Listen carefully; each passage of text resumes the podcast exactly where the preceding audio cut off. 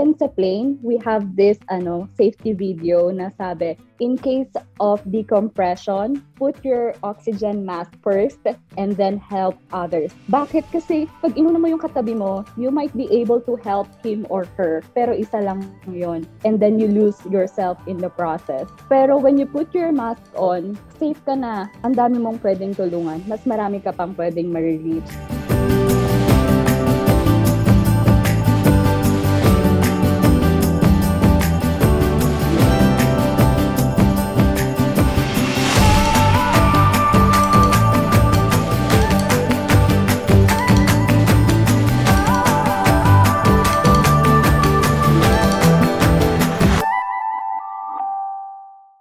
Kumusta? Welcome sa panibagong episode ng Padayon Podcast. At sa episode na ito, isang Padayon Stories na naman ang ating mapapakinggan. Sa Padayon Stories, nag-aanyaya kami ng mga tagapakinig ng Padayon Podcast, aming mga kaibigan para maging panauhin, maibahagi nila ang kanilang mga naging pagsubok, pagbangon, at padayon. Samahan nyo kami sa episode na ito.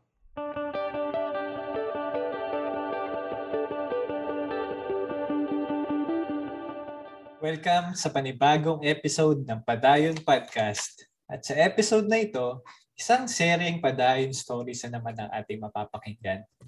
Sa Padayon Stories, nag-aanyaya kami ng aming mga panauhin, kaibigan, tagapakinig ng Padayon Podcast para ibahagi nila ang kanilang Padayon Stories. Sa Padayon Stories, pinag-uusapan ano ba yung naging kanilang pagsubok, ano ba yung ginawa nilang pagbangon, at ano ba ang dahilan kung bakit sila nagpapatuloy o padayon? Kaya sa pagkakataong ito, uh, nag-imbita ako ng isang uh, personal vlogger. Kaibigan din nung aming naging guest before sa Padayon Podcast. Unang-una na isa siyang flight attendant sa isang international airlines Uh, yun nga, nabanggit ko, eh, meron siyang vlogger, pero personal vlog na sa EMB writing. So, dito yung words of encouragement and mostly yung uh, dealing with workplace. And public speaker din uh, about airline industry as an FA.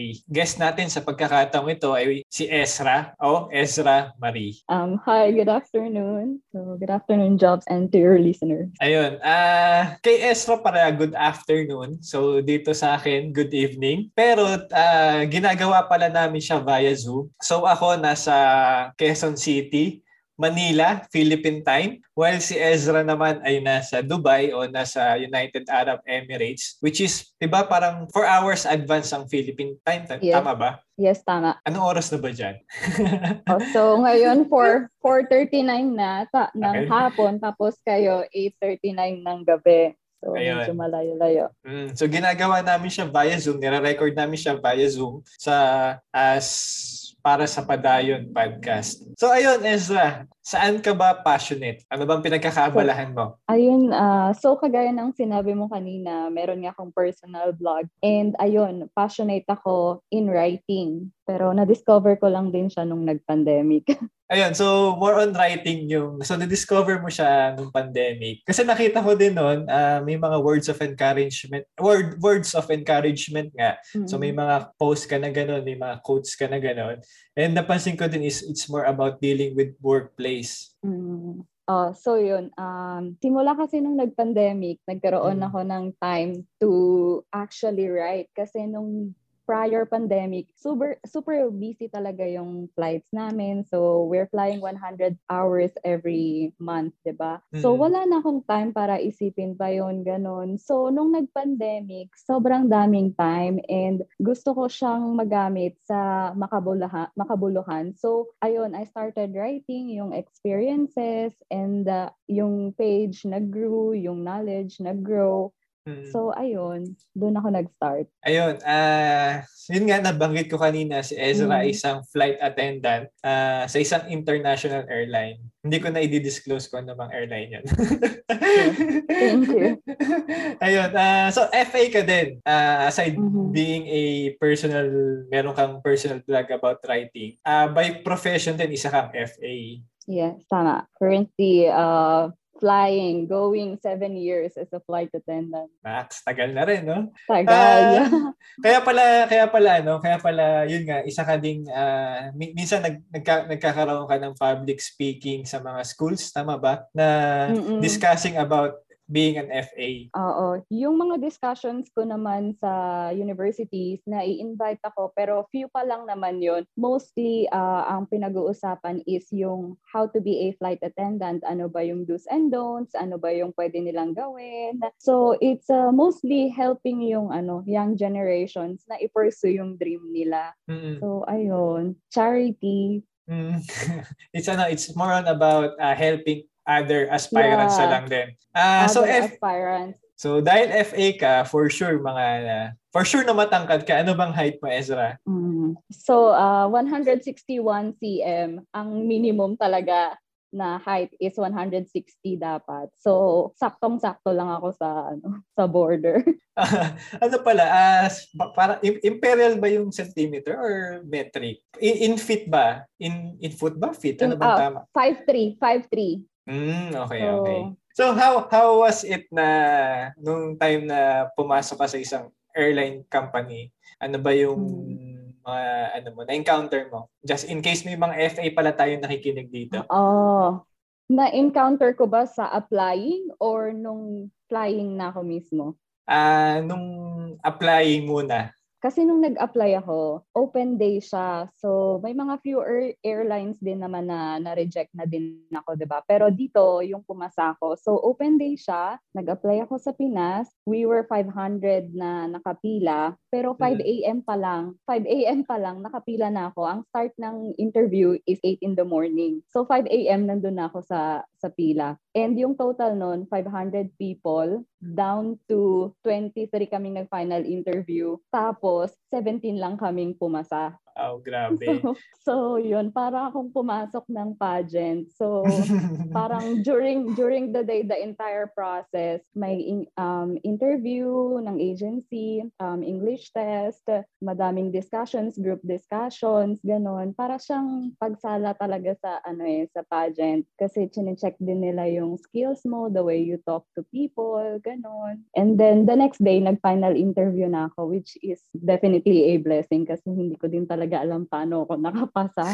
uh, so, blessing siya na nakapasa ako yun. Since na naka, nakakapagkwento ka na rin ng mga past experience mm. mo, especially nung time na nag-apply ka, dito kasi sa Padayon Podcast, at sa seryeng Padayon Stories, hmm. pinag-uusapan namin dito ano ba yung naging pagsubok, ano ba yung ginawa mong pagbangon, ano ba yung dahilan kung bakit ka nagpapatuloy o padayon. So Ezra, ano ba ang naging pagsubok mo? Pwede mo ba kaming mabahagian? Not just being an FA or kung ano man yung profession, profession mo, but as an individual. Ano ba ang yung naging pagsubok? Ah, uh, ito. Siguro one of the greatest pagsubok na pinagdaanan ko is yung flying na ako tapos nagkasakit yung dad ko and eventually, uh, yun yung kinamatay niya. He had um, cancer, ganun. Tapos flying na ako and nasa Pinas siya nung may sakit siya. So, mahirap yun for me kasi naka-base nga ako sa, ano, ba sa Dubai. Tapos, uwi, umuwi ako talaga sa Pinas kahit day off lang, umuwi ako sa Pinas to see yung papa ko, ganyan. So struggle yun kasi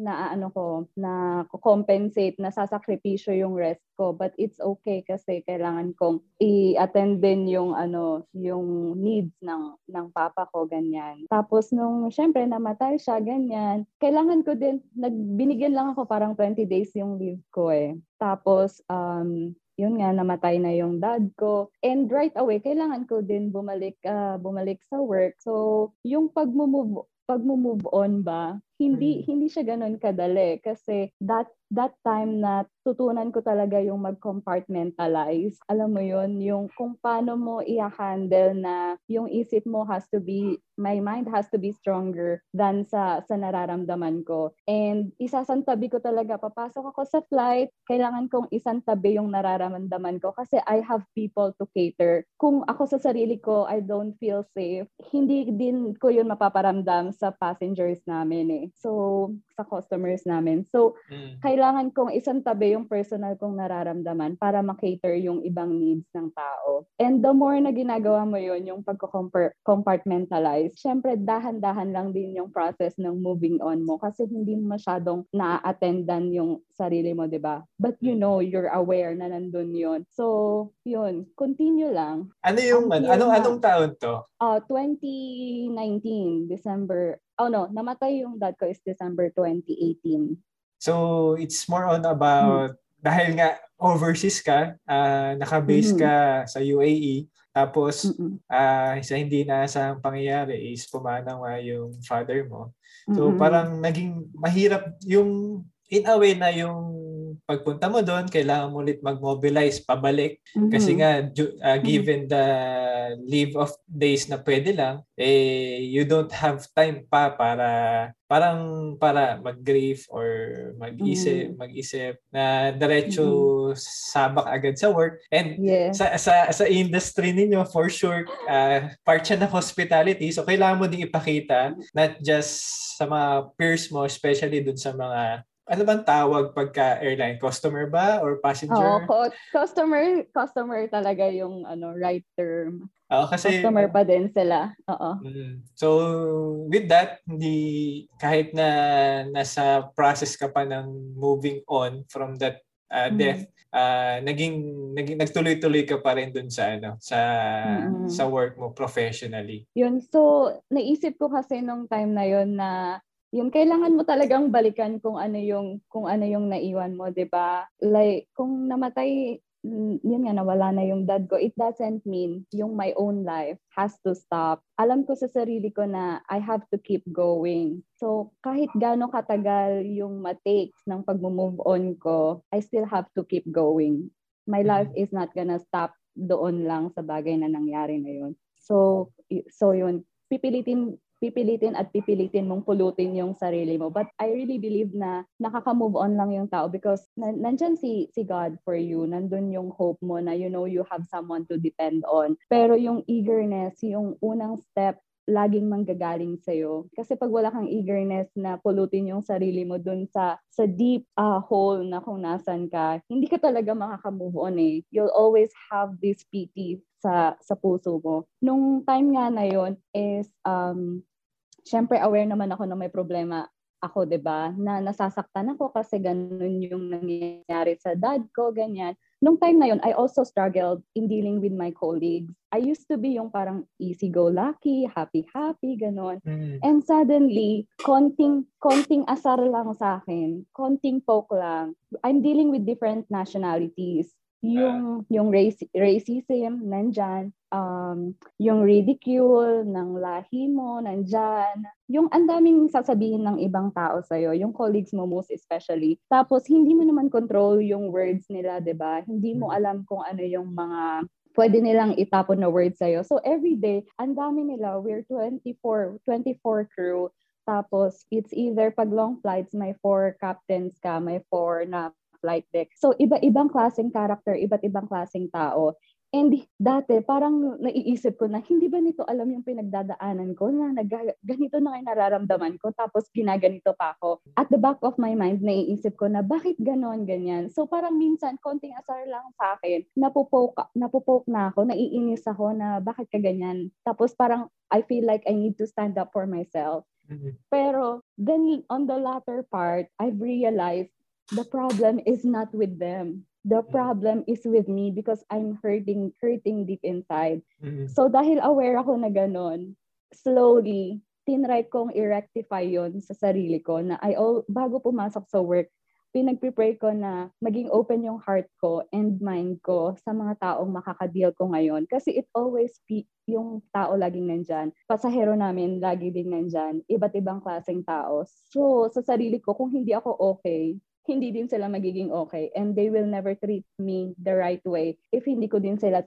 tinatrato ng maayos. So mm-hmm. then ayun, I've learned na kapag nasasaktan ka, it's okay. Okay lang na masaktan ka. Parang your emotions are valid. Sabihin mo yun sa sarili mo na okay lang kahit nasasaktan ka ganun. Pero hindi okay na dahil nasasaktan ka, masama na yung treatment mo sa ibang tao. Mm. You can be hurt without hurting anyone else. Mm-mm. Minsan nga merong words na may mga may mga quote na it's okay not to be okay. Okay. Na may mga may mga emotion may mga emotions ka din na may mga emotions ka din na pwedeng maramdaman na hindi ka okay or malungkot ka or you've been struggling Mhm. struggling kasi from those uh, from those emotions mas makikilala mo in a way din yung sarili mo at alam mo din kung ano yung paano mo siya i-adapt sa sarili mo. Kaya nga nung naging usapan namin sa past episode, I think that was episode 14 with Architect Aldrin Umali. Kaya kaya tayo binigyan ng taste buds. Pwede nating malaman kung matamis, mapait, maalat, kung masarap ba siya, kung gusto ba siya ng katawan mo. So kung i-correlate natin siya sa buhay, hindi naman laging matamis, hindi naman laging mapait, hindi naman laging maasim o hindi hindi laging sunshines and rainbows maganda. So may mga dadating sa pagkakataon na pwedeng mapait, ah, hindi maganda, ah, na alam mo sa sarili mo ano yung magiging adapt mo kung magugustuhan mo siya, magugustuhan mo ba siya o ano nang gagawin mo next time. Gusto ko din samantalahin yung pagkakataon kasi as an FA, ah, I know nung pre-pandemic, ah, isa din sa isa din ang ah, air- airline industry ang naapektuhan during the pandemic. Pwede mo ba kami mabahagian ng konting ah, naging pagsubok mo nung nung magpa-pandemic? Mm, okay. So, ah, ganito. Nung ah, during pandemic, March kasi yun nangyari. May certain date, hindi ko maalala kung March 20 or 21. So last day na yon na inalaw kami na kung gusto mong umuwi, pwede kang umuwi at your own risk. So nung day na yon nag-iisip ako, ah, should I go home or ano ba? Uuwi ba ako o magstay ako sa sa Dubai kasi magla-lockdown na eh. Yun na lang yung only chance ko para makauwi. So pero tinatanong ko noon yung mama ko na ano, na ano, uuwi ba ako? Kasi March noon, tapos renewal ng contract ko ng June. Tapos Mhm. parang advice din naman ng mom ko na, oh, kung uuwi ka naman, wala ka din naman gagawin dito. Tapos puno na din yung hospital dito.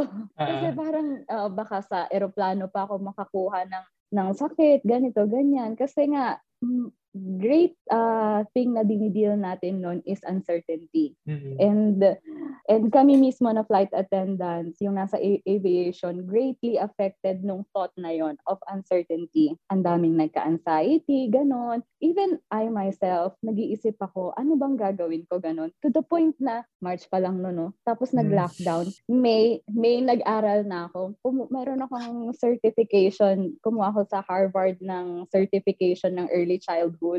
Kasi, So, for, kasi, um, early childhood. So, yung mom ko kasi may school siya sa Pinas. Um, school, uh, small school lang naman. So, iniisip ko, okay, kung matanggal ako as a flight attendant, at least may mapupuntahan ako, ganito, ganyan. So, kumuha na ako ng early childhood na ano, it's called Learning to Talk by Talking. I had this certification nung May. Kasi June, magre-renew na ako ng contract. So, kailangan kong maging handa whether i-renew yung contract ko or hindi. Alam ko na may kapupulutan ako kasi mahirap yun eh, yung parang andyan na tapos hindi mo alam kung anong gagawin mo. So, mm, pero, may fallback ka, kumbaga. Oo, may fallback ako. So, ah, di ba, sigurista lang. And Mm. then, and then lagi akong in-advisean ng mama ko na God is in, con- in control. Wala akong control, sa, wala akong hawak nung time na yon. Um, everything is gonna happen by how God wants it to happen. Kung matatanggal ako sa work, it is God's will for me. Laging ini, ina, ano, ini-imprint ng mama ko sa isip ko yon. Kasi nga, ano na ako, deluded ako ng emotions ko na ayoko matanggal sa work. So then came yung ano na, yung June na magre-renew ako, may interview ako sa manager ko. Ang tanong niya sa akin, so Izra, if ever na matanggal ka, kasi Pilipino yung manager ko, eh. so if ever ba na matanggal ka, anong gusto mong gawin? May bala ka pa bang magstay? Eh, tapos parang sabi ko, ay tatanggalin na yata ako kasi sa lahat ako lang yung in-interview ng ganon. So, akala ko tatanggalin na ako. Di, talagang nagre-ready na din ako. But, ano, thank God, kasi ni, nirenew ako, nirenew yung contract ko, which is really a blessing for me. But for other people, I have so many friends na natanggal sa industry. And it saddens me kasi, alam mo yon yung ikaw naiwan dito, yung mga kaibigan mo na natanggal sa work, ganon. Pero nung time na nagkatanggalan, um, na malaking may malaking effect yung what you have done in the past. What are your actions in the past? Ang dami mong absent, um, madami kang sick days, yung tamad-tamad kang pumasok, naka-apekto kasi yun sa ano eh. Pero I'm not saying sa ibang airline kung ganun din yung naging reason. But uh, I'm talking about uh, our airline na yun yung factor, yung mga bagay na ginawa mo from the past. So I'd say na kung ano man yung ginagawa mong kabutihan from the past, when you're doing something good, hindi ka magbe-benefit right away at that moment. Mm-hmm. So like you can just ano magtanim ka lang ng magtanim ng good seeds and uh, later on, doon mo pa lang siya mapapakinabangan yung fruit. Kasi that's mm. what happened on on the past three years na nung na-renew yung contract ko. It was because um, I know it was because of God, but also because of the choices I make I made in the past na good choices. Otherwise, maakaka-apekto yon nung renewal ko na. It will disturb the future and the present. Ganun. Uh, kaya sa nakikinig, please do good. Oo. uh, please do good. Tanim ka lang ng tanim ka lang ng tanim. Uh, balang araw aani ka rin. Uh, exactly. Hindi man ngayon, uh, maniwala ka sa proseso, maniwala ka sa progreso, uh, may aani at aanihin ka. Basta, lalong-lalo, higit sa lahat, maganda yung intention mo na, sa mga ginagawa mo. So, nabanggit mo na yung mga naging pagsubok mo when it comes sa, sa yun nga, sa pagpanaw ng yung father. Uh, coping up sa mga co-workers mo and also yung yung naging pagsubok mo rin na salamat binahagi mo kahit siningit ko lang siya na yung naging pagsubok mo nung nung magpa-pandemic as an FA dahil nga uh, ang airline industry is talagang naapektuhan during pandemic. Ano naman yung ginawa mong pagbangon sa mga pag, pagsubok na ito? Um, yung pagbangon is yung for me, ang ginawa ko talaga is to pray really ha- hard at saka reinstate your purpose. Kasi, di ba, yun nga, na, pag nawalan ka ng, ng someone, nung time na yon iba yung goals ko iba yung mga gusto kong gawin kasi nandyan yung dad ko, may mga gusto akong ibigay sa kanila. Yung para bang, alam mo yun, typical Filipino, parang may gusto kang patunayan sa magulang mo lagi. Yung you really wanna spoil and treat them. Kasi grabe yung mga sacrifices nila for us. Kasi tayo pag Asians, Filipinos, talagang paaral tayo ng magulang. I don't know sa ibang tao, pero in general, di ba, sagot tayo lagi ng magulang, uuwi ka, may food ka na, baon sa kanila pa lahat ng gagaling. For other others kasi um kanya-kanya sila eh. Hindi mm. kagaya ng ng Filipino. So iba yung goals ko noon, iba yung yung purpose. So unang-una is nung nawala yung dad ko, kailangan kong i-reinstate yung purpose ko ngayon. Especially eldest kasi ako eh. Dati may mga bagay ka na na ginagawa for them kasi nandyan sila. So, nung nawala, well, nandyan pa naman yung mom ko. And kung nakikinig siya, love, love ko din naman siya. Nakaka-focus lang doon, no? So, wait, wait, wait. Ko yung... sa, sa ating listeners pala, uh, May 8 namin siyang nire-record. So, Mother's Day. So, Happy Mother's, Mother's Day. Day sa aming mga nanay. Ayun, sorry, nakat kita.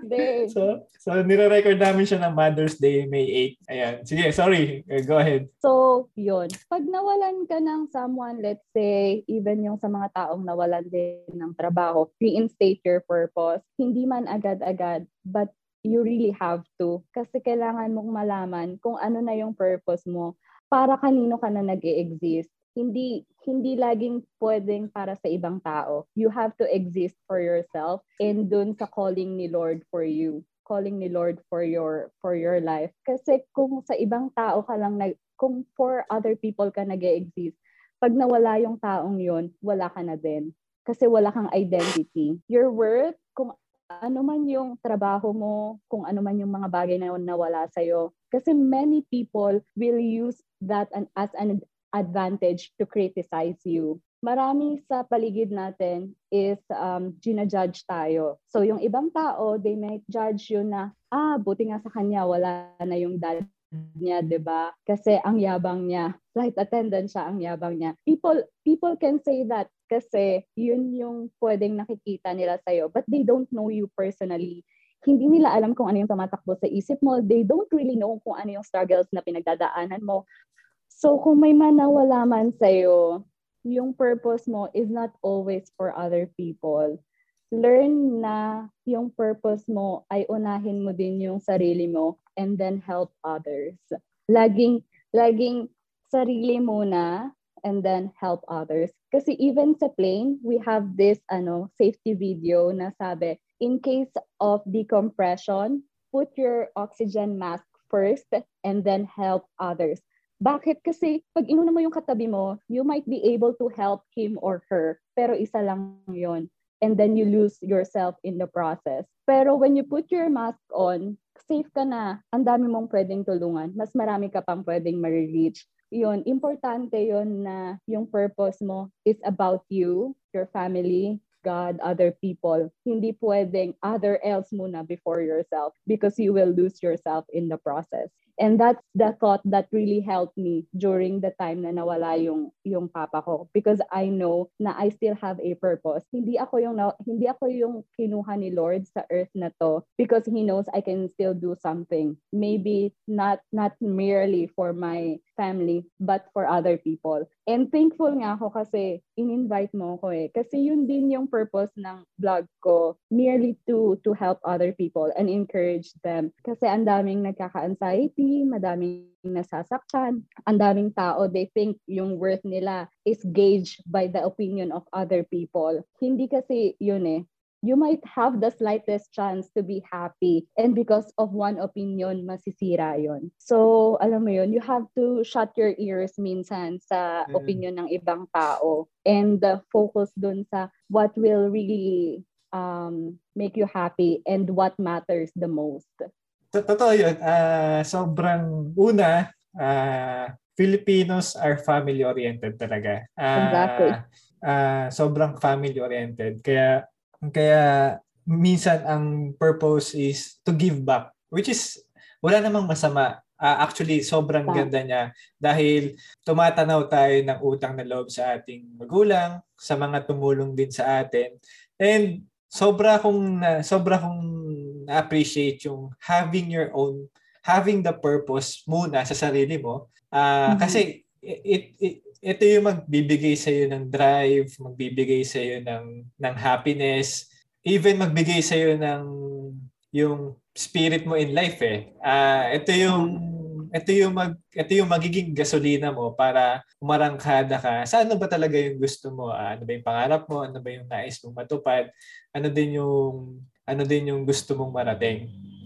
That's why sa ideology na padayonism na ginagawa dito sa Padayon Podcast, isa sa mga facet kasi talaga is find your own purpose. Uh, pag nahanap mo kasi yung sarili mong purpose, yung mga pagsubok, madali ka na lang makakabangon, madali ka na rin makakapagpatuloy o yung tinatawag nating padayon. So isa isa yon sa mga core values ng ideology kong padayonism is to know your own purpose. And ano, uh, isingit ko na lang din ulit, uh, yung dun sa time na na-renew ka ng kontrata with mm-hmm. this airline, ano yung ano ano yung kasi 'di ba nakaramdam ka ng konting anxiety na hala baka tatanggalin na ako or hindi na ako i-renew A- ano yung nagbigay sa ng hope o gaya dito sa Padayon podcast yung pagbangon mo rin noon nung time na ni-renew ka hmm. Okay, honestly, ito hindi naman sa ano ha, sa pagmamayabang.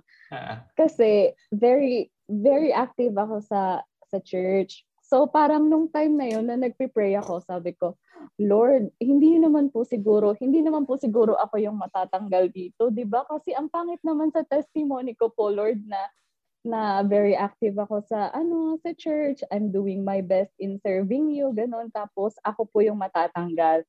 Uh, pinagpipray ko lagi na, Lord, kung aalis man ako sa company na to, is because gusto ko na din pong umalis. Hindi po yung natanggal ako. And nung na-renew yung contract ko, it was really, ano, yung bang, um, nakakagaan ng loob kasi nandun din yung uh, learning sa akin na hindi ko dapat pagdudahan si Lord na, alam mo yun, na lahat naman nangyayari, lagi naman niya akong, lagi namang may comfort, lagi naman akong favored, ganon. Pero bakit that time parang ano, pinagdududahan ko siya. So, natuto din naman ako noon and uh, ayun nga na it was really a blessing na na na-renew, na-renew ako. Al- anong taon ba to? Uh, ah, 2020, no? Nung June, yung renewal ah, mo, ano?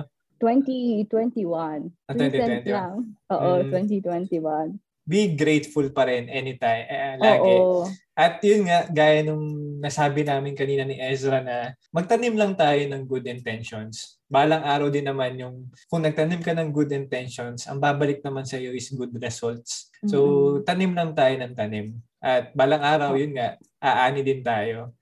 Uh, dito sa Padayon Podcast, so nabaha, nasabi mo na Ezra yung naging pagsubok mo. Nasabi mo na rin ano ba yung ginawa mong pagbangon. Ano naman yung dahilan kung bakit ka nagpapatuloy o padayon? Ah, ayun. Meron, nagpapatuloy pa din ako syempre kasi I'm still alive. So hmm. hanggang hanggang uh, living creature ka, you're a living person, meron ka pang purpose sa sa earth na to. And ako entirely hindi ko naman alam kung ano ba talaga kasi parang sa atin nakikita ko ah, kahit hindi naman ako yung tao na laging put together person, alam mo yon minsan may mga thoughts din ako and my doubts din ako. But I think kaya ako nagpapatuloy kasi um, alam ko na na may may greater purpose ako is yung to influence other people na makakilala din alam mo makakilala din kay kay Lord na that even though na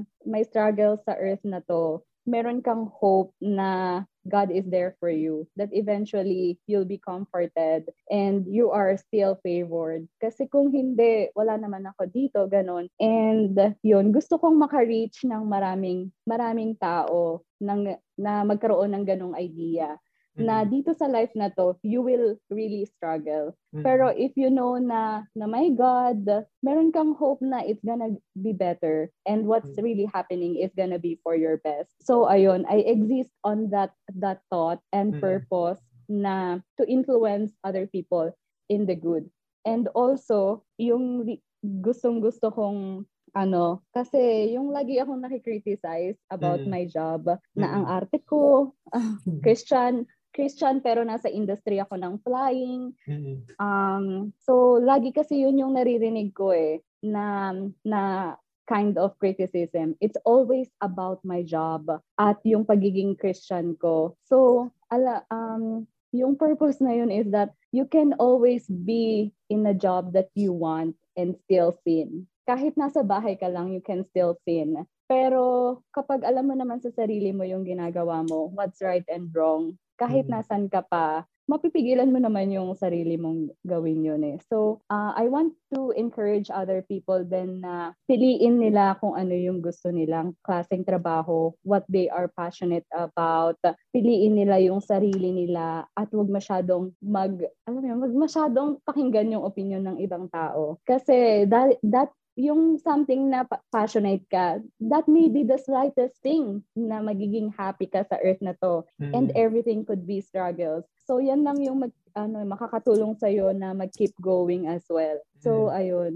your worth, lagi kong pinagdidiinan talaga. Your worth is not gauged sa opinion ng ibang tao. You are worthy and uh, kunin mo yung worth mo, yung tingin na yon kay Lord, hindi sa ibang tao. So, ayun. Sobrang ano, sobrang, sobrang, sobrang passionate talaga. Gigil. So, full, but it's true, but it's true. Full of conviction, pero very, very true. Totoo yun. Uh, any job, any, any, anything na ginagawa mo, merong, merong kang pwedeng may good at merong sin kahit sa anong, anong gawin mo, anong trabaho, mm-hmm. sa lahat ng bagay, you have this thought or you have this mga chances na pwede kang gumawa ng masama, pwede ka din gumawa ng mali. It's about you yourself kung ano ba ang pipiliin mo. Gaya nga na nasabi namin kanina ni Ezra, kung magtatanim ka ng maganda, walang duda, maaani ka ng maganda. Pero kung inconsistent ka na maganda, may ginawa kang mali, may ginawa kang tama, may ginawa kang mali, worse, bad, good, good experience, uh, medyo medyo yung result eh hindi din ganun ka fully furnished na maganda ang output. Yun lang, it's about making a good choice, a good decision kahit saang lugar ka, nasa trabaho ka, nasa kasama mga kaibigan mo, with are you, you with family. And totoo yun na minsan kasi mas concerned pa tayo sa opinion ng ibang tao kung ano yung nakikita nila sa atin. Pero kung mapapansin mo, sobra nating pinapaganda, inaayos yung sarili natin. Pag tumingin tayo ng salamin, napaka-pogi, napakaganda. Pero ang nagiging ano lang, ang pero so, sobra mo ina-acknowledge yung sarili mo. Pero once na makarinig ka lang ng opinion ng ibang tao or makriticize ka lang din ng ibang tao, eh nawawala naman agad yung value mo sa sarili mo. So it's all about knowing your value on your own, finding purpose on your own, and doing good things on your own hindi naman siya selfish, pero para bago ka makipag-interact sa ibang tao, alam mo sa sarili mo na yung ipapasa mo sa kanyang value o yung i-influence mo sa kanya is a good thing, a very optimistic thing, at alam mo na maganda yung i-share mo sa kanyang value. Kaya kung mapapansin nyo, dito sa Padayon Podcast, sobrang saya kung sobrang sarap sa pakiramdam kung nakakapagbigay ka ng inspiration, nakakapagbigay ka ng motivation. Dahil alam namin, uh, dahil on our own, dumadaan ta, as any individual, dumadaan talaga sa pagsubok. Uh, and, and every individual may kanya-kanyang pagbangon, may kanya-kanyang pagpapatuloy o padayon. Uh, Ezra, uh, kaya pala, kung ibabalikan natin yung una, during the pandemic, nabuo mo yung EMB writing. It's a personal yeah. blog, tama? Uh, more mm-hmm. on writing, tama, di ba? Writing, oo, writing. Na kung ano yung naging pagsubok mo, ginawa mo siyang literature or ginawa mo siyang isang uh, platform, which is yun nga, yung sa, sa EMV writing, that, that mm-hmm. deals with uh, words of encouragement. And also, yung pinaka naging highlight nga natin is dealing with workplace. Mm-hmm. Tama. Kasi, yun nga, naisip ko din na baka yung ibang tao ganun din, hindi lang din nila naiisip. And dahil alam ko na yung resolution, might as well share it. Mm-hmm. So, doon siya nagsimula. Kaya sa mga Una siguro yung mga aspiring FAs, yung mga gusto talaga maging flight attendant. I hope itong episode na to ay makapagbigay inspiration sa inyo, makapagbigay ng motivation din sa inyo. At i-follow nyo lang yung EMB Writings sa Instagram at EMB Writings, tama? Yes, tama. At EMB Writings, Instagram and Facebook. Uh, ilalagay natin yan sa show notes para diretso tayo din sa, sa profile. Ayun, meron ka bang gusto pang sabihin, Ezra, sa ating mga listeners? Everything has to start within yourself and you cannot give uh, anything you you don't really possess. Everything has to start within you. So, kung ano man yung dinideal nila right now, kasi for sure kung pinakikinggan nila to, they might have been dealing with something. So, kung ano man yung dinideal nila ngayon, okay lang yon okay lang masaktan. You're gonna get through. Okay. Thank you. Uh, dito sa Padayon Podcast, Ezra, bago tayo matapos, lagi namin sinasabi o tinatanong sa aming mga nagiging panauhin, ano ba yung kanta o yung music na madalas na pinapakinggan mo lately na nakapagbibigay motivation sa'yo? Uh, actually, nung sinabi, sinabi mo to, yung favorite ko talagang song is Jesus Never Fails. Mm-hmm. Pero nung sabi mo, oh, OPM, ganyan. So, naghanap talaga ako and I came across with this ano song. Ang title niya, Ako Naman Muna. Okay. Tapos sobrang sobrang ganda nung lyrics niya and same dun sa mga ano points na gusto kong sabihin. Mm. Yung co- chorus niya, yung kailan ko bang sabihin, basahin yung lyrics. Pwede mo ka- kahit basahin mo lang, hindi naman siya obligadong kantahin. Ah, okay. hindi talaga marunong kumanta. Kasi parang sa ito kasi parang ini-encourage niya to be yourself. So parang Ito ba yung kay Angela Ken? Oo. Oh, oh. Okay, go go ano go. Mo? Oo, 'di ba parang yung chorus sabi, dahan-dahang tanggalin ang maskara at hayaang tumulo ang bumabadyang mga luha. Dahan-dahang iangat ang mukha upang masilayan ang mga taong ikay pinapahalagahan oo, pagod ka na, pero di ka nag-iisa. Kaya't lumaban ka at sabihin, ako naman muna. Ah, Diba? okay. Kasi you have to put yourself, di ba? Focus on the people who loves you, who think Mm. you're worthy, and then put yourself first as well. Okay. So, maganda, maganda yung lyrics. Mm. So Ezra, ah, maraming maraming salamat at binahagi mo ang iyong Padayon stories dito sa Padayon Podcast. And hoping na mapakinggan ito ng mga aspiring FAs, yung mga yung mga tao din na nagdi-deal o nagdi nagdi-deal sa struggle sa mostly dun sa ano sa opinion sa workplace, yung nagka, nagkakaroon ng mga ah, pangangamba dahil medyo iba yung environment sa workplace, nagkakaroon ng mga pagsubok at nagkakaroon din ng mga bagabag pagdating sa workplace. And salamat at naibahagi mo ang iyong padayon stories, Ezra. Thank you. Thank you Ayun. din sa uh, opportunity. Thank So you. maraming maraming salamat, Ezra. Thank you.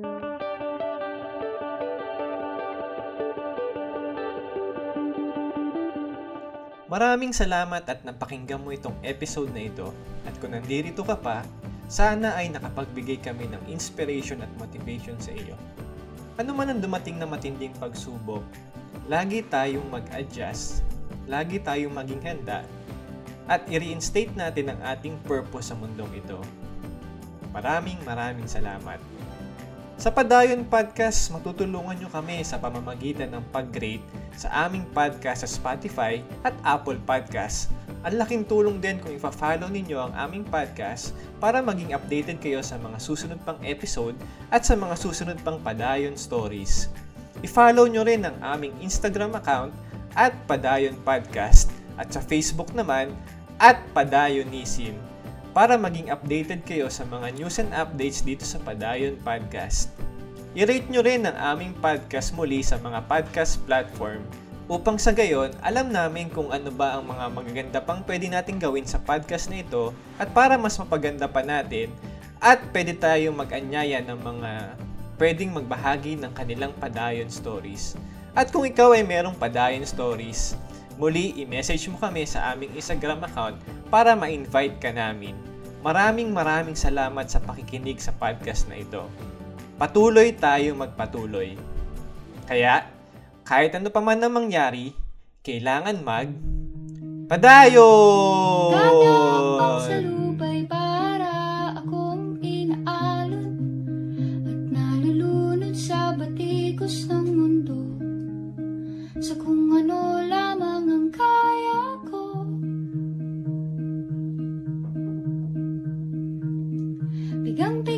sa mga problemang di masolusyonan agad Parang wala nang bukas